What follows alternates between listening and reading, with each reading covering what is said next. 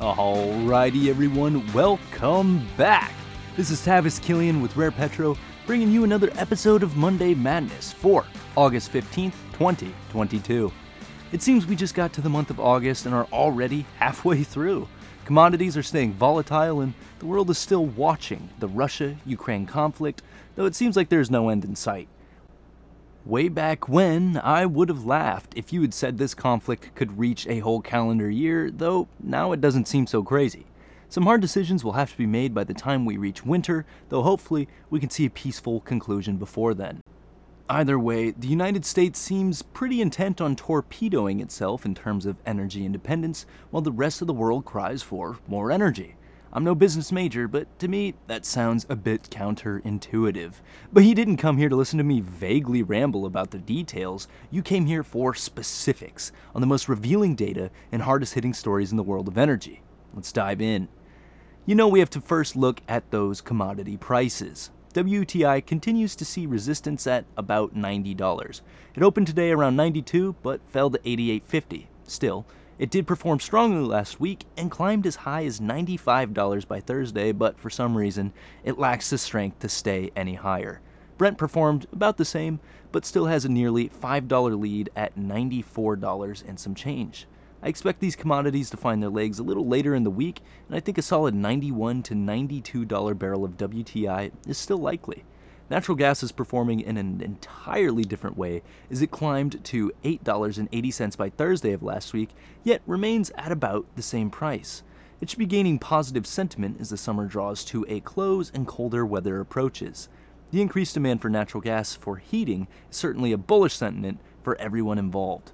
I think the prices will not see as much volatile change as we've witnessed in recent weeks, though any sudden news could easily shock markets and change this ultimately some pretty standard stuff and a relatively slow opening for the week. Next is the rig count. For the first time in 2022, we've witnessed back to back weeks of a shrinking rig count. The most recent report shows a one rig net decrease in the States, bringing the total to 763, which is 262 more rigs than we had this time last year. The basin change is pretty messy, so I'm just going to fill you in on basins that experience change greater than one. The Ardmore Woodford lost two, and the Marcellus lost three. On the bright side, the Cana Woodford was able to add two to its total. State by state is a little bit more simplified. Alaska and Texas each lost one, yet Pennsylvania lost two. Otherwise, Oklahoma and West Virginia added one each, and Louisiana added two. The Gulf of Mexico sees some big growth with two more rigs as well. Surprisingly, we lost five rigs drilling horizontal hole and gained two rigs each in the directional and vertical categories. The emphasis has seemingly shifted from natural gas to oil, with a three rig decrease in the miscellaneous category, bringing its total from five all the way down to two. I think that right there is the key to this rig count. Had those miscellaneous rigs stayed up, we would have seen modest growth, but for whatever reason or project they were intended, they simply had to go. Perhaps this was a negative rig count, but I believe it's nothing to be alarmed about, despite coming off the back of a three rig decrease just the week before. That's right, everyone. Stay calm. You're only allowed to panic if we see another decrease next week. Otherwise, stay cool, calm, and collected. Our last statistic to touch on is the state of domestic inventories. All of this data was present in last week's Thirsty Thursday report, along with a delightfully refreshing cocktail recipe. If you missed it, here's the skinny. The EIA pretty much expected things to trade sideways, but they were blindsided by a nearly 5.5 million barrel build. The API made an eerily similar small prediction, though their actual reported build was much smaller, just over 2 million barrels.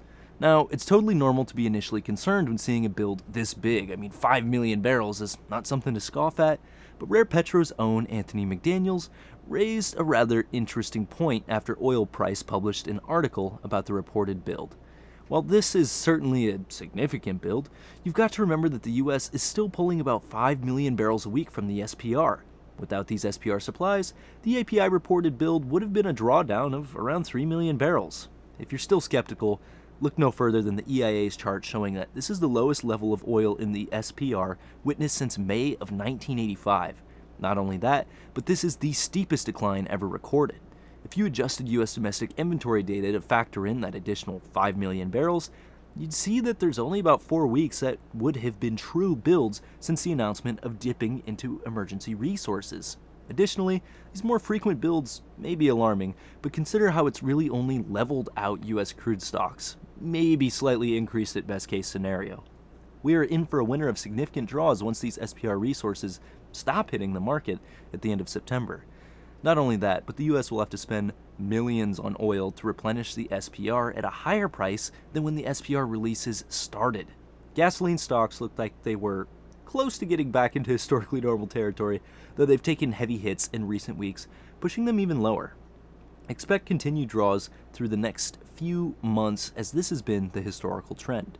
Even with the draws, gas prices are now down to $4 average across the states for the first time since prices took off in the beginning of this year.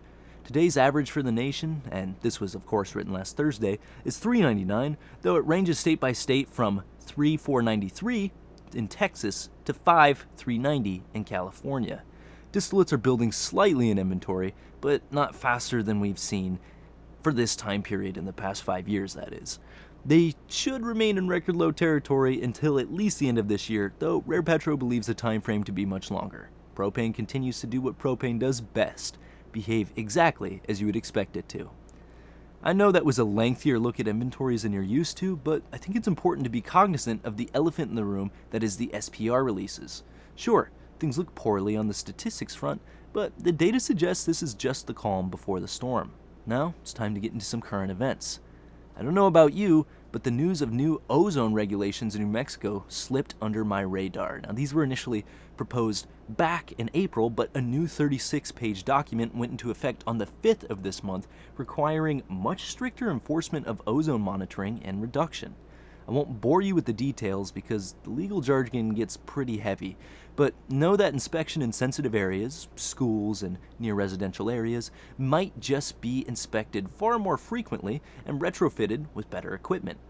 Not only this, but gas capture rates are expected to be at 98% by 2026, and that's pretty compliant, not that they're too far off. Now, these regulations have the best intentions at heart, and I think it's important to be cognizant of emissions, but these regulations are coming during a time of record high energy prices. This will just eat into the bottom lines of more and more companies, and unfortunately, really hurt the small to mid cap producers. I know the large companies posted record profits and stuff like that, but they're able to stomach policy changes like this thanks to their large scales of operation. But small business owners are disproportionately affected. Does this mean they're not fit to operate? Perhaps, but it certainly throttles competition, leading to a very likely outcome of large producers swallowing up the portfolios of these smaller players. I do like a tiered approach of emissions reductions based on perhaps the scale of emissions that are actually detected. That way, the worst of the worst for each tier are actually addressed rather than making it disproportionately harder for these smaller companies. The Permian is the heart of American energy production, though activity in the New Mexico side could falter on news like this. Again, I do think it's great that we chase responsible regulations like this, but the unintended consequences could harm more than we anticipate. Lastly, I'd like to take a look at China, which I feel like we've not looked at properly in a few weeks. The latest headlines which suggest that China is refining less and less, though nobody can be quite sure why. Chinese private refiners claim that a lot of production has slowed due to unplanned shutdowns ordered by the government. This is most likely due to recent highs in Chinese crude processing, but when the CCP is calling the shots, you can almost be certain that other stuff is going on behind the scenes. Whispers on the internet are suggesting that another COVID lockdown is incoming for China, which would be a great excuse to reduce oil output and processing entirely. After all, China bought as much crude as they could through the worst parts of 2020, and it'd be a great way to get back at the West. I'm personally skeptical of this happening, though there is a non zero chance. Either way, private refiners in China are being shushed and state owned companies are attempting to secure more of the limelight. Something important to keep on your radar. But, ladies and gentlemen, that is the end of this here podcast. If you're looking to listen to more, you can quite literally scroll way back to anywhere in the catalog to listen to news from any time period, and I guarantee you will hear an interesting story that will teach you more than you expected. We here at Rare Petro are big on learning and would love to have you along for the journey. This has been Tavis Killian with Rare Petro. Until we see you next time, take care, everybody.